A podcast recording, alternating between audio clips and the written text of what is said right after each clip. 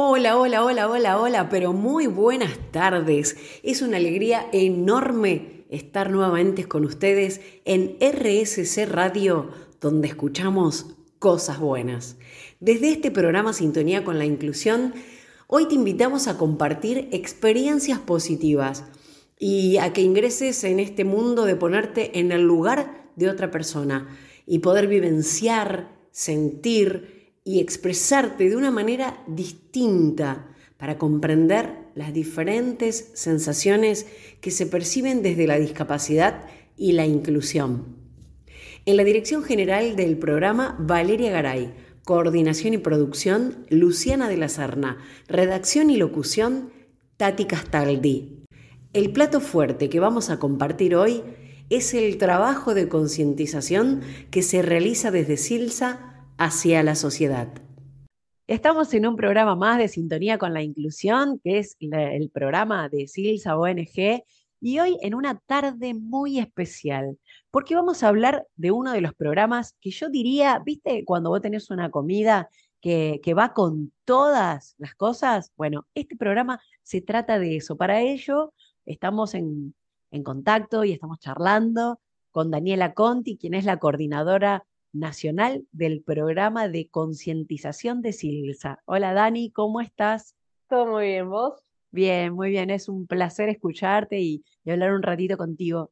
Muchísimas gracias por la invitación y bueno, por este espacio para, para estar compartiendo un poco todo lo que hacemos. Totalmente. Dani, bueno, vamos a contarle un poco a la gente para que conozcan de qué se trata este programa de concientización de Silsa.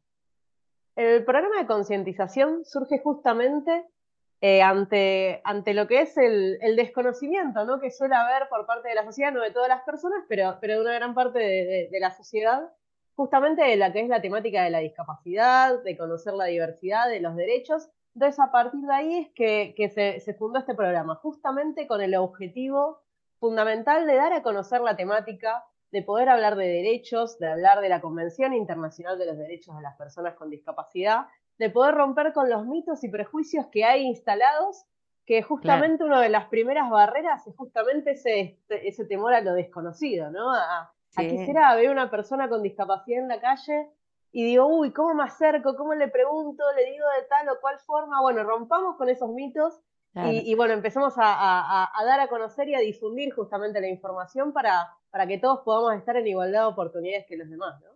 Claro, viste que a veces uno dice, ayudo, no ayudo, pregunto, no pregunto, voy, no voy. Es, esto un poco, ¿no, Dani?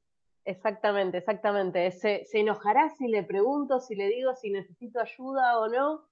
Bueno, siempre no, hay que, hay que, hay que bajar primero esas barreras y poder plantearlo, ¿no? En el caso que yo estuviera en esa situación, bueno, me gustaría que me consulten o no, bueno, y siempre mientras uno se acerque desde respeto, y es del escuchar al otro y, también entender y respetar su voluntad, nunca va a haber ningún tipo de inconveniente. Ese es como el, primer mito a romper.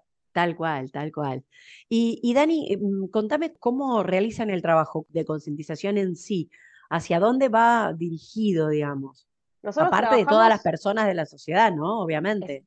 exactamente. En todo ámbito que nos convoque nosotros siempre podemos eh, armar propuestas a medida del espacio que nos convoque. Trabajamos en diversos tipos de ámbitos como para ir a, ideas concretas y para conocer un poco más en, específico lo que hacemos.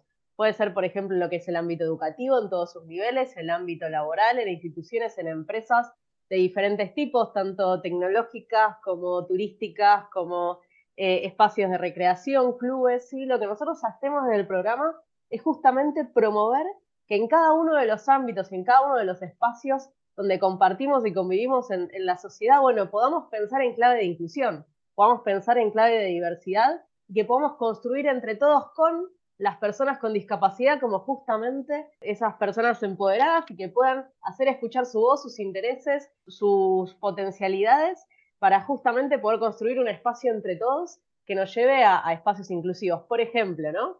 Nos llaman de escuelas ¿sí? y nos consultan si tenemos la posibilidad de poder, bueno, ir a hablar sobre discapacidad. Bueno, sí, ¿cómo lo hacemos? Eh, el eje fundamental del programa es lo que es eh, invitar a las personas a ponerse en el lugar del otro. ¿sí? Por unos minutos, mediante actividades vivenciales, poder eh, subirse un elemento ortopédico, poder utilizar un bastón y un tapaojos, poder eh, hacer diferentes tipos de actividades y propuestas y dinámicas que nos permitan ponernos en el lugar de las personas con discapacidad, guiados, orientados por la experiencia de las propias personas con discapacidad que trabajan en el programa y a partir de ahí poder empezar a reflexionar, poder conocer sobre los derechos de las personas con discapacidad, sobre lo que es la legislación sí que hay, que es justamente como mencionaba anteriormente, la Convención Internacional de los Derechos de las Personas con Discapacidad y poder trabajar en propuestas, en proyectos y poder realizar a largo plazo diferentes propuestas, ¿no? A medida del interés del colegio que nos convoca, muchas veces surge a partir del interés de algún alumno que está incluido, que es una persona con discapacidad o alguna situación puntual o algún interés puntual que surgió en la institución educativa. Entonces nosotros trabajamos a largo plazo en proyectos acompañados por los docentes, eh, el equipo directivo, para poder trabajar justamente las diferentes eh, eh, propuestas que tenemos en el ámbito, en el ámbito educativo. Por ejemplo, como para ir a un caso bien concreto, trabajamos en, lo que son propuestas, por ejemplo, tecnológicas. Hay escuelas tecnológicas que van trabajando diferentes proyectos que los van liderando los alumnos. ¿sí? Entonces quieren pensar cómo esos proyectos pueden aplicarse a personas con discapacidad, cómo pueden contemplar la diversidad de personas que pueden hacer uso de esas de esas aplicaciones, de esos desarrollos tecnológicos, o pensar específicamente soluciones a necesidades que puedan tener personas con discapacidad. Entonces, acompañamos ese desarrollo de esos proyectos desde la mirada de, usuarios con discapacidad que, son compañeros de, nuestro equipo de trabajo, vamos haciendo esos como pequeños testeos en función de ese, uso de la tecnología y recomendando, dándole recomendaciones a los alumnos para que puedan pensar desde su formación educativa en clave de inclusión. Qué bueno, eso es espectacular. La verdad que lo que decís hasta ahora es eh, súper interesante y excelente de ir a los colegios, sobre todo para que los chicos ya desde chiquititos empiecen a tener ese encuentro con la inclusión. Pero vamos a un pequeño corte y enseguida volvemos con más Dani Conti que nos va a hablar sobre lo que es la inclusión en los colegios, en las empresas, en los diferentes ámbitos donde vos podés estar. Bueno, continuamos con Dani Conti, ella que es la coordinadora del programa de concientización de Silsa, y hablando sobre cosas relativas a este mes del trabajador, el mes de mayo, que está contemplado hacia todos aquellos que quieren trabajar, ¿no, Dani? Ustedes estuvieron haciendo o realizando un proyecto respecto a este tema. Exactamente, nosotros desde, lo que es el área institucional y desde el trabajo interrelacionado con, más compañeras de equipo, con Paula y con Mariela, hemos estado trabajando desde el año pasado eh, específicamente en lo que es el desarrollo de, propuestas para trabajar y para reflexionar con respecto a lo que es la inclusión laboral de las personas con discapacidad. El año pasado comenzamos trabajando una campaña que abordamos específicamente los ajustes razonables. Como hay muy poca información actualizada al respecto y poco conocimiento, era un poco lo que estábamos eh, reflexionando, ¿no? Si se conocía qué es el concepto de ajustes razonables, elaboramos una encuesta que tuvo un impacto nacional, ¿sí? En donde hemos trabajado y conocido eh, la en la voz de las personas con discapacidad si conocían o no exactamente este concepto tan importante de ajustes razonables que justamente el ajuste razonable es, eh, como establece la Convención Internacional de los Derechos de las Personas con Discapacidad, el proyecto en el que estuvimos trabajando justamente se centra en la importancia de este concepto, ¿no? Como dice la campaña que estuvimos realizando, es un derecho, es una, obligación y una herramienta. Sí que justamente es un derecho para las personas con discapacidad, como establece la Convención, es una obligación del empleador poder eh, brindar estos ajustes razonables y también es una herramienta para justamente promover la inclusión en el ámbito laboral. ¿sí? Cuando nosotros hablamos de ajustes razonables, se habla de que no tienen que tener una carga desproporcionada para el empleador, ¿sí? y que justamente es una conversación que se da entre la persona con discapacidad y su empleador para poder construir en función de, las necesidades específicas que tenga ese trabajador en ese contexto laboral, eh, que pueda justamente llegar a un acuerdo para poder desarrollar en igualdad de oportunidades que los demás la tarea específica que tengan. Si justamente el ajuste razonable es ese apoyo para que pueda ejercer en igualdad de oportunidades esa tarea que, implica su, cotidianidad laboral. Si justamente es algo fundamental. Justamente lo que estaba pensando a raíz de lo que vos contabas, Dani, a veces se deja de lado un poco la capacidad de la persona que tiene alguna dificultad o alguna discapacidad en sí y en realidad eh, a veces no necesitas grandes herramientas, digamos, edilicias o, programas o mm, situaciones en las cuales la persona pueda realmente demostrar el valor que tiene para trabajar, ¿no es cierto? Y a veces la empresa es como que ya te cierra las puertas sin valorar esa capacidad que vos podés tener. Es que lo importante en todo esto es que justamente no haya un mito eh, eh, que esté anclado en que las personas con discapacidad no tienen la posibilidad de trabajar o no van a poder desarrollar tal o cual trabajo. Justamente es sentarse, tener una conversación, es poder ver en función del interés de la persona y las competencias que tenga para realizar esa tarea y esa labor, ¿sí? Y es justamente es poner en, en igualdad de oportunidades a esa persona con respecto a la actividad laboral que tenga que hacer y que tenga las mismas oportunidades que cualquier otra persona para realizarlas. Y en este caso, si necesita algún tipo de ajuste razonable, que justamente lo pueda realizar en igualdad de oportunidades de los demás, es garantizar el acceso a ese derecho que tienen todas las personas con discapacidad y es justamente visibilizarlo, eh, hablar de que existen, darlo a conocer, porque como, como te comentaba, la encuesta en la que realizamos a nivel nacional, eh, no, no, no hay un conocimiento de este concepto. Entonces es algo muy importante que las personas con discapacidad conozcan que existe, que los empleadores conozcan que existe y también que cada uno de nosotros conozcamos que existe para justamente difundirlo, respetarlo y, justamente porque las personas con discapacidad lo puedan ejercer en igualdad de oportunidades que las demás. Y es justamente que todos partamos de un mismo punto de partida y que en el caso que haya que hacer algún ajuste razonable para una misma tarea, que puedan realizar la tarea como cualquier otra, como cualquier otra persona. Seguro. Es tan importante lo que vos decís, el hecho de saber, de aprender y de visibilizar este derecho que tienen las personas con respecto a los ajustes razonables, porque muchas veces las personas con discapacidad no lo sabemos. Entonces, al no saberlo, tampoco lo hacemos valer. Pero bueno, vamos a hablar en un ratito más sobre todos estos derechos que tienen las personas con discapacidad hacia los ajustes razonables. Después de la pausa, Seguimos con más Dani Conti para charlar sobre estas acciones laborales.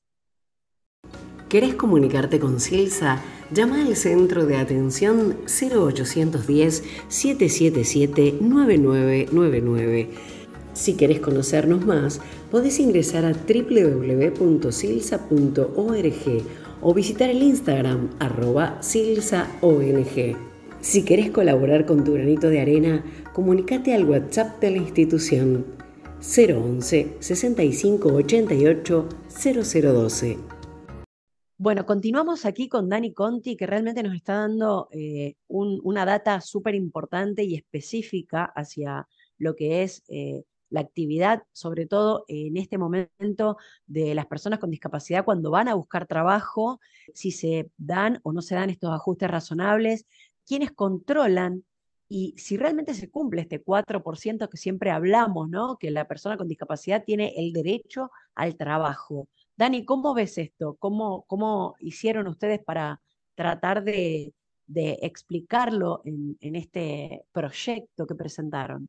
Bueno, como, como, te comentaba en el proyecto que hemos estado trabajando eh, con, desde, la organización, desde el área institucional, eh, hemos desarrollado lo que es un informe sombra en el que justamente abordamos el informe eh, al derecho al trabajo y a la implementación específicamente de los ajustes razonables en la Argentina.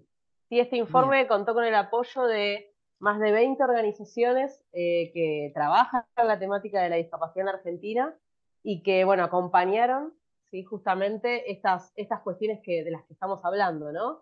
que en el informe se desarrollan en profundidad, van a encontrar información estadística, información eh, legislativa, tanto los marcos normativos internacionales como eh, cómo se implementa en Argentina y la, diferente legislación que hay vinculada al respecto. Específicamente, nosotros lo que, lo que estamos, lo que hablamos y lo que planteamos en el informe es la importancia de dar cumplimiento a la legislación vigente eh, para la inclusión laboral de las personas con discapacidad y específicamente que solicitar que haya legislación concreta que trabaje y que establezca la implementación de los ajustes razonables sobre la base de incluir en la normativa vigente de manera explícita, regulada, que la legislación de ajustes razonables en el empleo de las personas con discapacidad es motivo de discriminación, como así lo establece la Convención Internacional de las Personas con Discapacidad y diferentes eh, documentos de la OIT y, y organismos internacionales que trabajan específicamente estas cuestiones. También incluir criterios técnicos claros para realizar eh, las modificaciones necesarias y adecuadas en los espacios físicos, en la comunicación e información, en la provisión de ayudas técnicas, en los servicios de apoyo, en la adaptación de las herramientas de trabajo, en los ajustes a nivel organizativo en el trabajo, en los horarios, en función de las necesidades del trabajador con discapacidad, como estábamos conversando, justamente con el objetivo de, facilitar el acceso al puesto de trabajo, que se pueda desarrollar de una manera eficiente, que contemple también las, situaciones de entrenamiento para este empleo y la actualización laboral y los programas de ascenso, ¿no? Eh, claro. También la, consideración en las situaciones de, emergencia y de socialización de, todo lo que implica el ámbito laboral para, todas las personas, ¿no?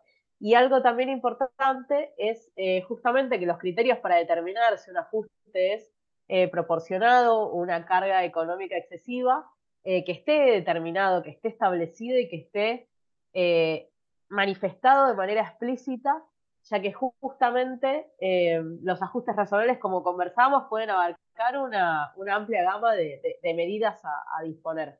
Si entonces en esta línea eh, establecer también que en qué situaciones y qué criterios eh, bueno, se puedan llegar a argumentar y, establecer, bueno, que, pueda llegar a darse algún tipo de, de, denegación de ajustes razonables cuando implica una carga desproporcionada, ¿sí? Seguro. Y esto, qué importante que es para la persona con discapacidad, ¿no?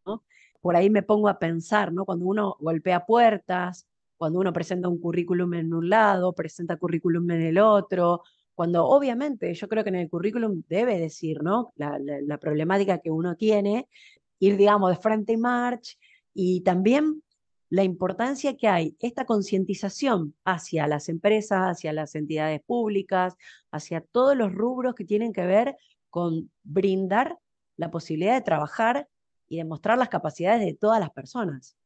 Es que lo importante justamente es que todos estemos contemplados en la diversidad de personas que, formamos parte de esta sociedad, ¿no? Que no necesariamente, específicamente una persona con discapacidad tenga la necesidad de decir, eh, tengo o no tengo la discapacidad, sino que si estamos todos contemplados en la diversidad, no sea necesario manifestarlo, eh, específicamente sí abordar y trabajar cualquier necesidad de ajustes razonables que pueda llegar a requerirse. Pero lo importante es que, digo... que, estemos todos preparados para, para la diversidad de personas que conformamos esta sociedad. Claro, ahí está lo importante, porque muchas veces cuando presentábamos currículum, yo recuerdo que también he presentado currículum y me han dicho, vos pones que sos una persona con discapacidad, que estás en silla, que bla, bla. Y a veces digo, bueno, ¿por qué será que uno tiene que eh, poner en el currículum esto cuando otras personas, digamos, que tienen a lo mejor otras manifestaciones, cualquiera sea, eh, no, no, lo, no deben hacerlo, ¿no? Una persona, digamos, convencional. Pero por ahí está, ahí me parece que falta esto de concientizar en todos lados para que no tengan que ver si tenemos discapacidad, si no la tenemos. Lo importante es que, es que todas las personas que conformamos esta sociedad estemos contempladas en la misma. Sí, que una persona con discapacidad no se vea obligada o forzada o sentir eh, esto, como vos manifestás, ¿no? Esto de, ay, lo tengo que decir, no lo tengo que decir, puede ser un motivo por el cual no me tomen. Si uno cuando va a, a desarrollar un trabajo, la importancia de su competencia para ese trabajo, si puede desarrollar la tarea o no, más allá de que tenga o no tenga una discapacidad. Entonces lo importante es eso, si estamos todos considerados dentro de la diversidad de personas que conformamos en esta sociedad, si no existiesen barreras en ninguno de los ámbitos en los que trabajamos, y por eso es que desde el programa de concientización trabajamos, y desde cada uno de los programas de TIRSA, desde su lugar, hacemos este, este trabajo eh, articulado para justamente promover espacios y ámbitos y entornos inclusivos para cada una de las personas que somos parte de esta sociedad.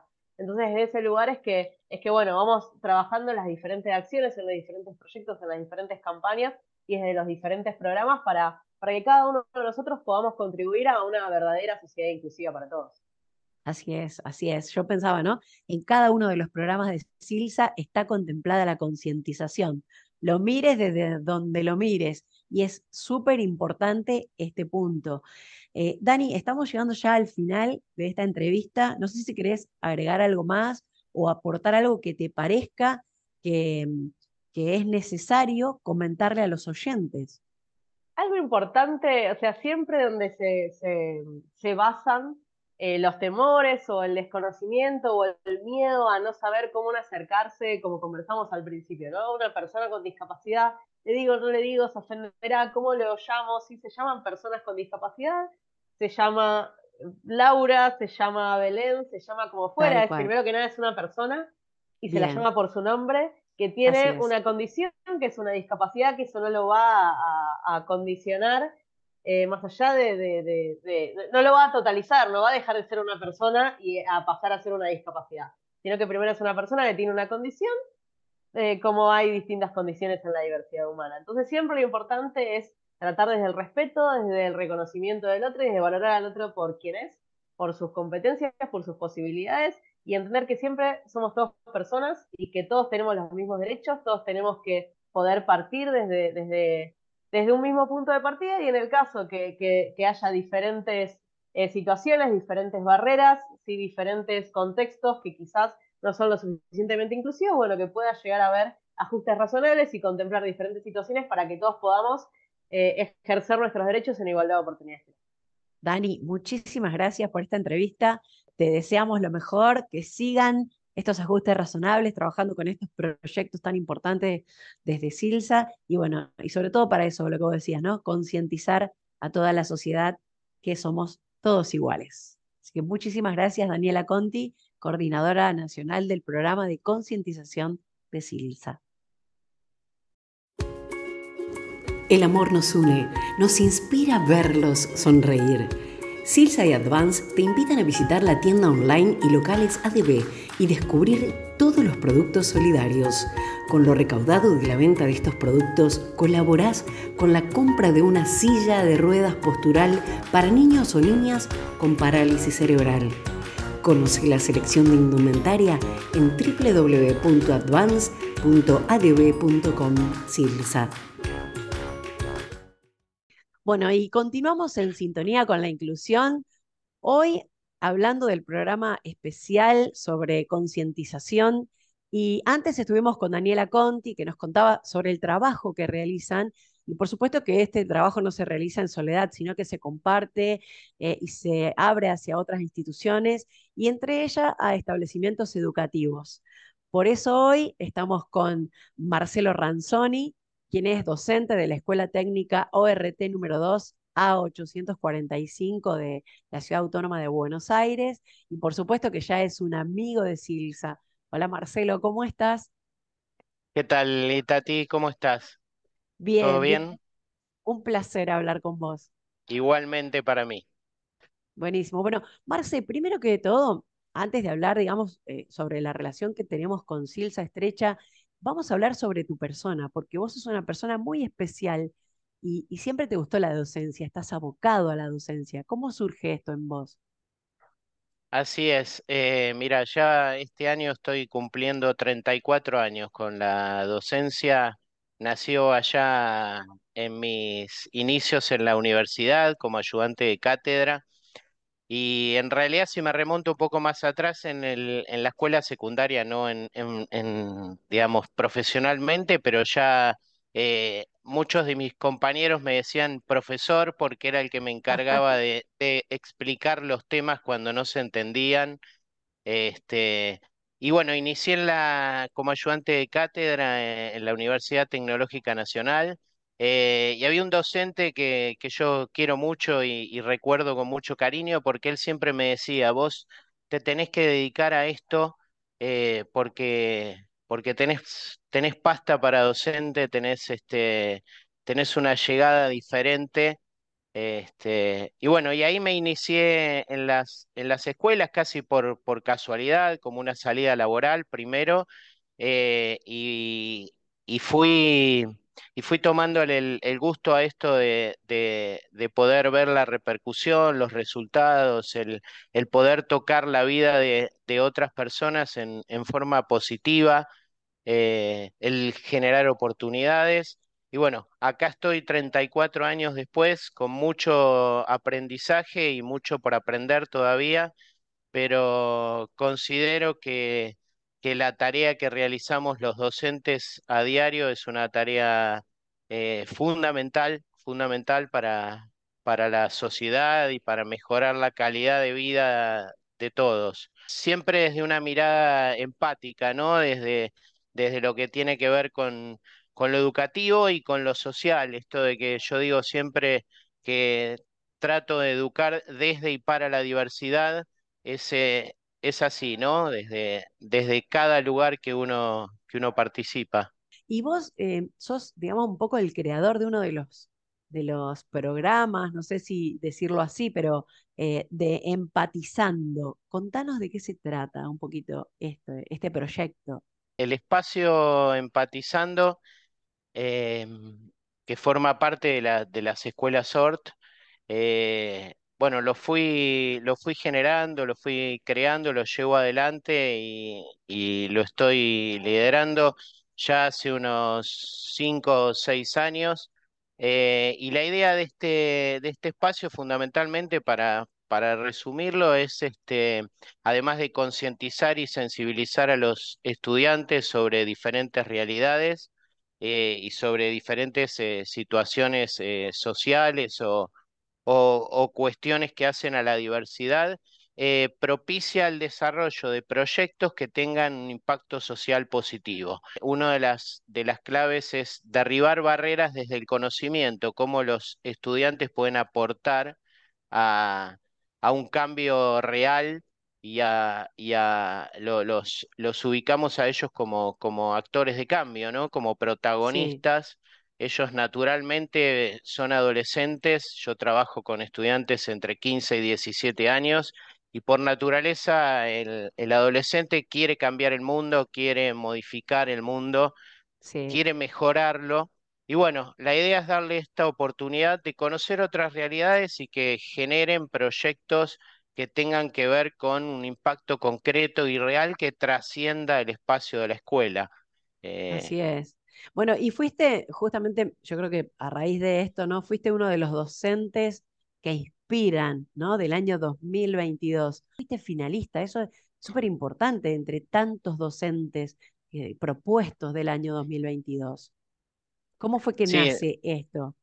Fue una, una experiencia sumamente interesante y que, y que me dejó mucha, mucha alegría eh, todo el recorrido, desde el momento que inició, a mí me, postuló Darío Mischener, que es el director de la especialización de tecnología en la escuela. Eh, y desde el momento que arrancó, cuando había que eh, armar la postulación, toda esa, esa reflexión a la que me llevó desde mi tarea docente en el día a día y todo lo que venía realizando, uno a veces hace, hace, pero no, no se detiene a reflexionar sobre la, lo que viene, lo que viene eh, organizando, haciendo, ah, construyendo día a día. Y, esto fue increíble. Hubo 4.000 docentes, más de 4.000 docentes postulados. Este, una, una primera etapa de quedamos 23 semifinalistas. Yo ya estaba eh, más que orgulloso y feliz de estar dentro de, de, esos 23 finalistas, eh, el único de la ciudad de Buenos Aires. Este, y bueno, eh, el proceso fue avanzando y bueno, que quedé entre uno de los semi, de los seis finalistas con mención de honor. Em, y fue increíble, increíble porque yo me quedo fundamentalmente más allá de toda la repercusión que tuvo y el reconocimiento de, mis pares y de, y de los estudiantes, de muchos ex, alumnos que, que, tuve en estos 34 años, con algunos sigo en contacto, y fueron maravillosos los mensajes y, las, y los comentarios que hicieron de cómo me recuerdan a mí como docente, y esto la verdad que me, me llenó de energía y me dio un, un, un empujón enorme para, para darme cuenta que estoy en el, en el camino correcto. Siempre es posible mejorarlo eh, y, en eso, y en eso estoy. Pero fue una, una experiencia increíble. Estoy súper agradecido a, a Clarín y a Zurich, que son quienes propiciaron este, este premio. Eh, que reconoce la tarea del docente, ¿no? Que muchas veces no, no, no está. No se ve. Sí, no, no, está, no está valorizada en realidad. Es verdad. Este, con lo cual es, es un, un orgullo enorme.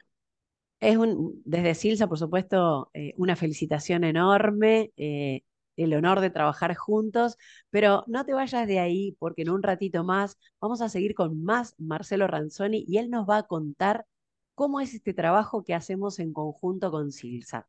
Ya volvemos. Seguimos aquí en sintonía con la inclusión y en este caso con Marcelo Ranzoni.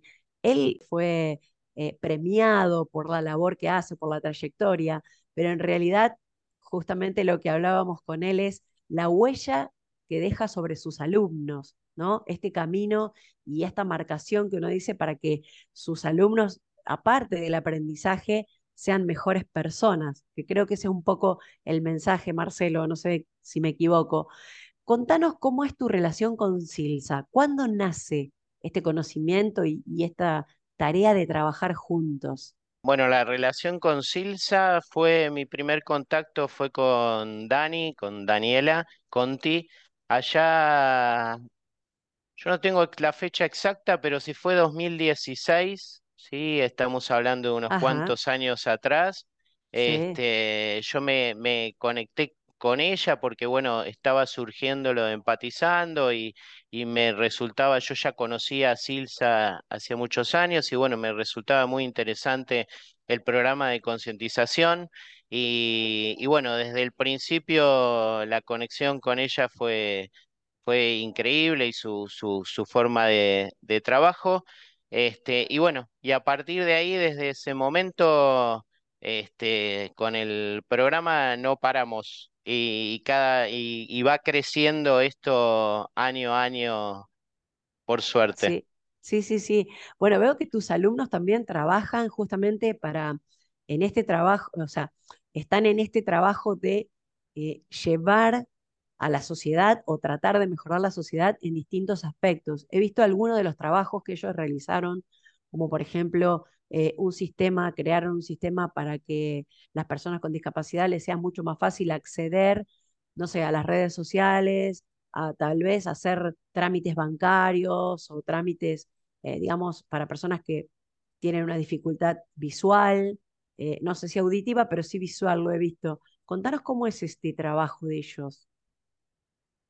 bueno, proyectos, proyectos tenemos, tenemos muchos. En el caso de, de uno de los que vos decís, por ejemplo, que es eh, Bancame, es un simulador que hicieron, un sitio web que realizaron estudiantes que eh, está adaptado, es un simulador de home banking justamente para personas que tengan eh, algún tipo de discapacidad, ya sea este, intelectual o, o para adultos mayores que les resulta complejo el tema de poder interactuar con los sistemas bancarios, entonces este sistema lo que hace es eh, generar un entrenamiento y simular lo que es interactuar con un con, con esta posibilidad de eh, transferir dinero, de hacer pagos a través de un, de un sistema bancario en la web.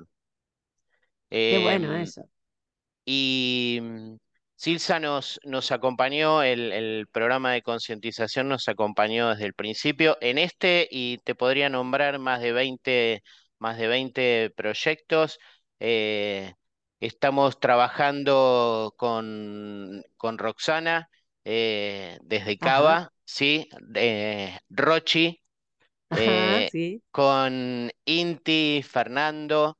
Eh, que son quienes ya los, los, los, considero, los considero amigos porque nos, nos encontramos en, en forma permanente. Este, y bueno, ellos han, han, acompañado a nuestros estudiantes en muchos, en muchos proyectos. Y esto, contame cómo se trabaja en el aula, o sea, cómo es tu vínculo, porque los alumnos tienen, eh, están como flasheados con vos, ¿no? Es un, digamos, una interacción que, tienen, que tenés vos con ellos, en el cual ellos se sienten muy cómodos, en la cual están orgullosos de tener un profesor como vos. Eh, contame esta relación un poco con ellos. Me parece que mm, eh, este vínculo se genera desde, desde varios aspectos, ¿no? Desde, la, desde el respeto ¿sí? Esto de eh, yo los respeto como personas y los considero cada uno una persona con sus características, no son un grupo completo, sino que cada uno de ellos es una persona con sus características y con esta diversidad, ¿no? que nos enriquece y me parece que ese respeto eh, genera lo mismo. Eh, la honestidad, la honestidad fundamentalmente uno Hoy en día yo trabajo desde tecnología y, muchas veces los estudiantes en, el uso de determinadas aplicaciones o de conocimientos de determinadas temáticas van mucho más rápido que nosotros con respecto a los, al descubrimiento de las herramientas y a los temas. Yo siempre digo, ellos ya nacieron con la tecnología. A nosotros nos cuesta un poquito más, lo que somos un poquito más adultos, eh, nos cuesta un poquito más. Ellos son aviones voladores, digamos, son, son aviones a chorro. Es así, es así, pero lo que sí es importante y es lo que me parece eh, clave transmitirles es que si bien ellos conocen las herramientas y, y utilizan mucho esto de la prueba-error, es fundamental utilizar diferentes metodologías para abordar estas herramientas y para poder, todo eso, esto es el aporte que le puede dar el docente y esta contextualización de darle un mejor uso a cada una de esas herramientas. Este, y otra de las, de, me parece que de las claves que tiene que ver con, con el vínculo con los estudiantes es que fundamentalmente uno transmite con lo que hace, ¿sí? yo siempre lo hablo con mis colegas, y no con lo que dice. ¿sí? Si uno es, es coherente en lo que hace en cada momento, en el recreo, en el, en el ingreso al aula, durante el aula, eh, en las actitudes que uno tiene en, en, todo momento, eso me parece que es lo que genera un, esa, esa coherencia en el desarrollo, me parece que es lo que, lo que potencia el, el vínculo, porque si no uno dice algo y después termina haciendo otra cosa, pierde la, la, la confianza de, sus estudiantes. Y esto es clave para, para poder potenciar el aprendizaje ¿no? y la, y la motivación. Eh, yo los respeto, ellos me respetan, eh, y, esto es lo que, lo que genera el, el, clima de trabajo.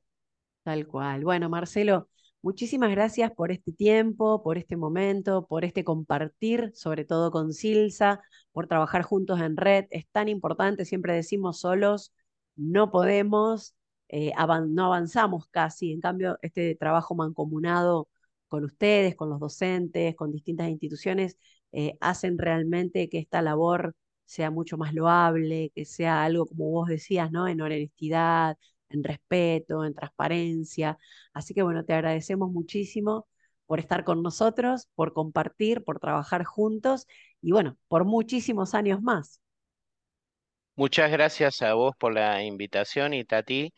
Este, y quiero, quiero destacar nuevamente, si me das un, minuto, el, el trabajo que hacen desde el programa de concientización de Silsa, porque es eh, fundamental, no solo cuando vienen a dar las charlas de sensibilización y concientización, todo lo que tiene que ver con la, con la mirada social, la perspectiva social de la discapacidad, sino eh, la forma de acercarse a los estudiantes y de transmitirles la pasión con la que lo hacen y el acompañamiento que desarrollan también durante el, proceso de los, de los proyectos, que es clave porque nuestra premisa es eh, nada sobre nosotros sin nosotros, entonces es clave todo el mm. trabajo que realizan, que realizan eh, haciendo esta, esta, transmitiendo la forma que lo hacen y con la calidad que lo hacen en el, en el programa.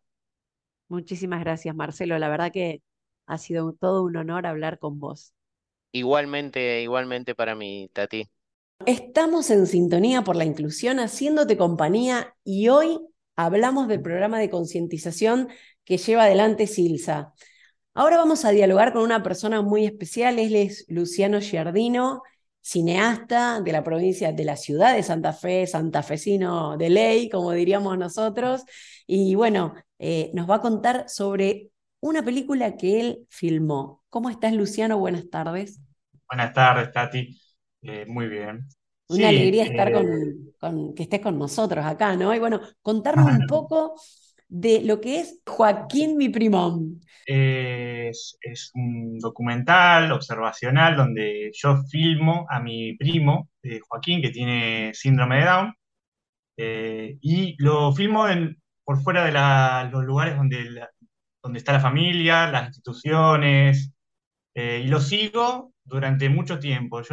Es como un retrato de su cotidianidad, de sus días, de sus actividades, eh, buscando aquellos momentos donde eh, nadie les dice qué hacer, eh, nadie le, lo, lleva a cierto lugar, sino que, él llega, él está en algún lugar porque probablemente alguien lo llevó, o, alguien lo, o, él se, movió, pero buscando el momento en donde otro niño lo, saluda, lo, se, relacionan, buscando esa naturalidad, esa relación orgánica que puede generarse entre niños. Fue una película que tiene un guion, tiene una idea clara de, un vamos, y no simplemente de, partiendo del, del, vínculo y del amor. Em, yo lo filmo a él, eh, primero que nada, jugando al rugby. Él, cuando tenía nueve años, empieza a jugar al rugby, este niño. Eh, y cerca de los once sale la posibilidad de hacer una película a partir de que filmo unas imágenes de él jugando al rugby con otros niños. Eh, veo como que los niños no se dan cuenta que él es discapacitado, porque la mayoría son chicos que no tienen discapacidad.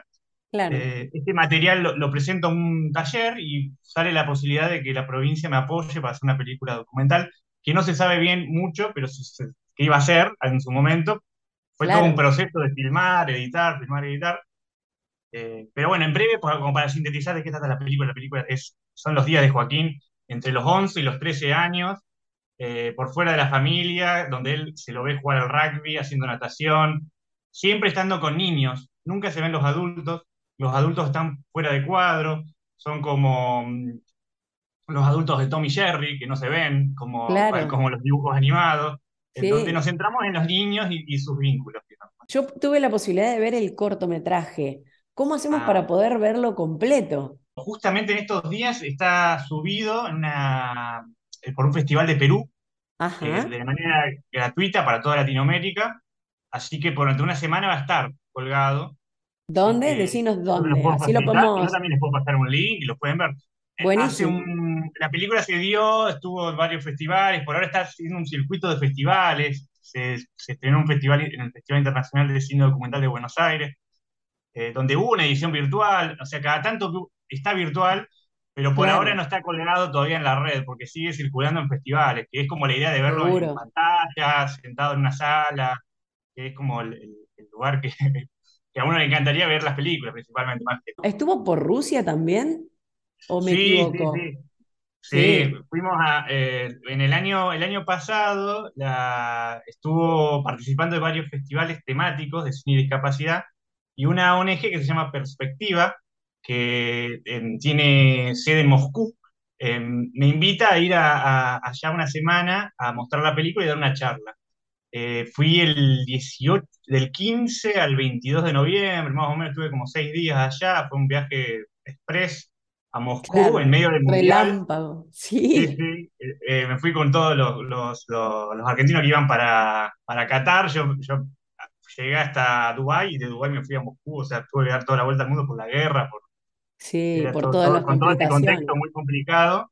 Em, pero sí, estuve en, ese, en esa ONG, en ese festival de esta ONG que lo hace cada dos años, y la verdad que muy lindo, muy, muy interesante la, la conversación, ver, ver la, la, la mirada de, internacional, digamos, porque es una película que la particularidad que tiene es que no hay, por ejemplo, entrevistas, es un documental, digamos, toda la película es un documental, pero no hay nadie que pone una voz encima, sino que vemos simplemente eh, momentos naturales de este niño, de este chico que tiene entre 11 y 13, que, que, yo lo, lo, registro filmando durante mucho tiempo, o sea, es como un recorte de su vida de años de filmación.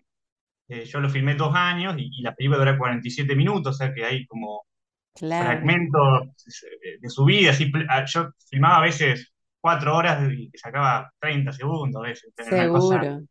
así.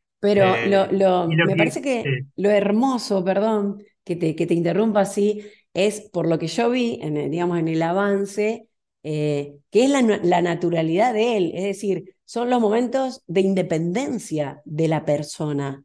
Que eso, digamos, me parece un poco que lo, lo, lo jugoso o lo, lo hermoso que tiene tal vez el documental.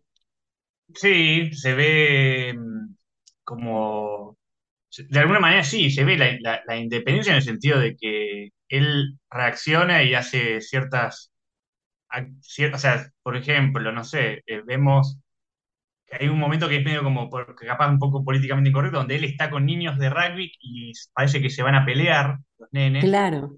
Y él está ahí y claramente yo estoy filmando, pero también cuidándolo, digamos, viendo qué estaba haciendo. Y él, se, mete a hacerle costillas a, otro nene y medio como que la cosa se diluye. Eh, digamos que hace, es pacificador. O sea, siendo, él, siendo, viendo de alguna manera su personalidad, su forma de ser, su, y, cómo se desenvuelve, digamos, eh, en su vida diaria. Seguro.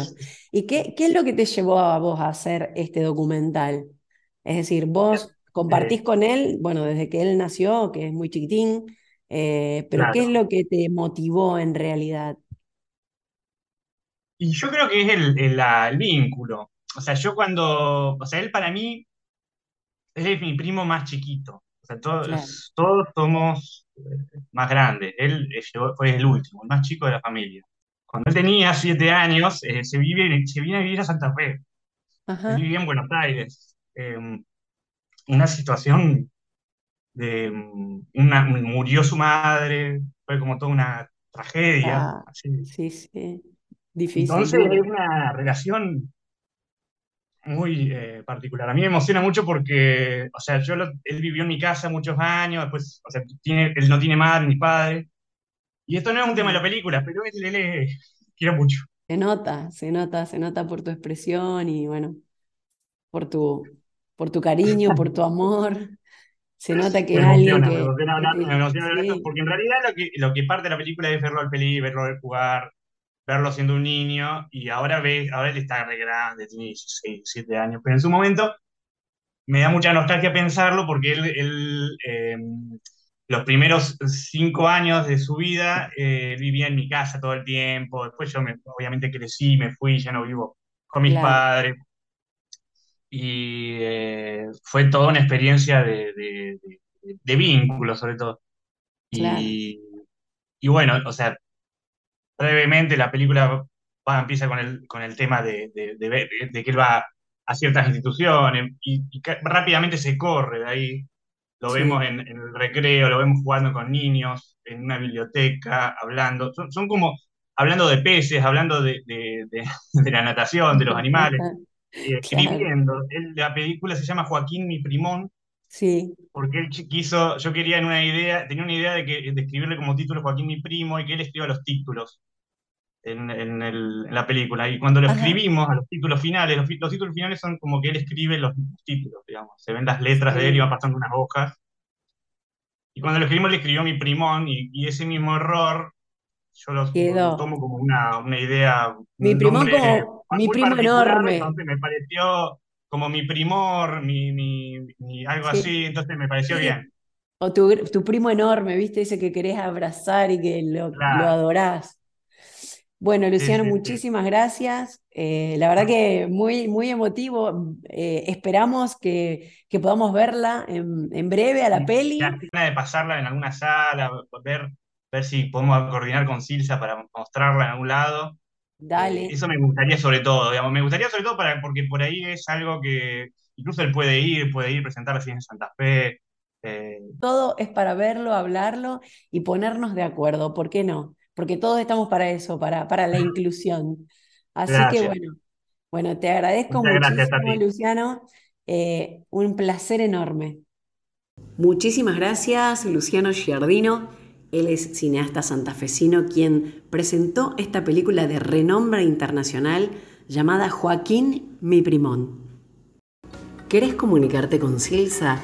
Llama al centro de atención 0810-777-9999. Si querés conocernos más, podés ingresar a www.silsa.org o visitar el Instagram arroba silsaong. Si querés colaborar con tu granito de arena, comunícate al WhatsApp de la institución 011 65 88 0012.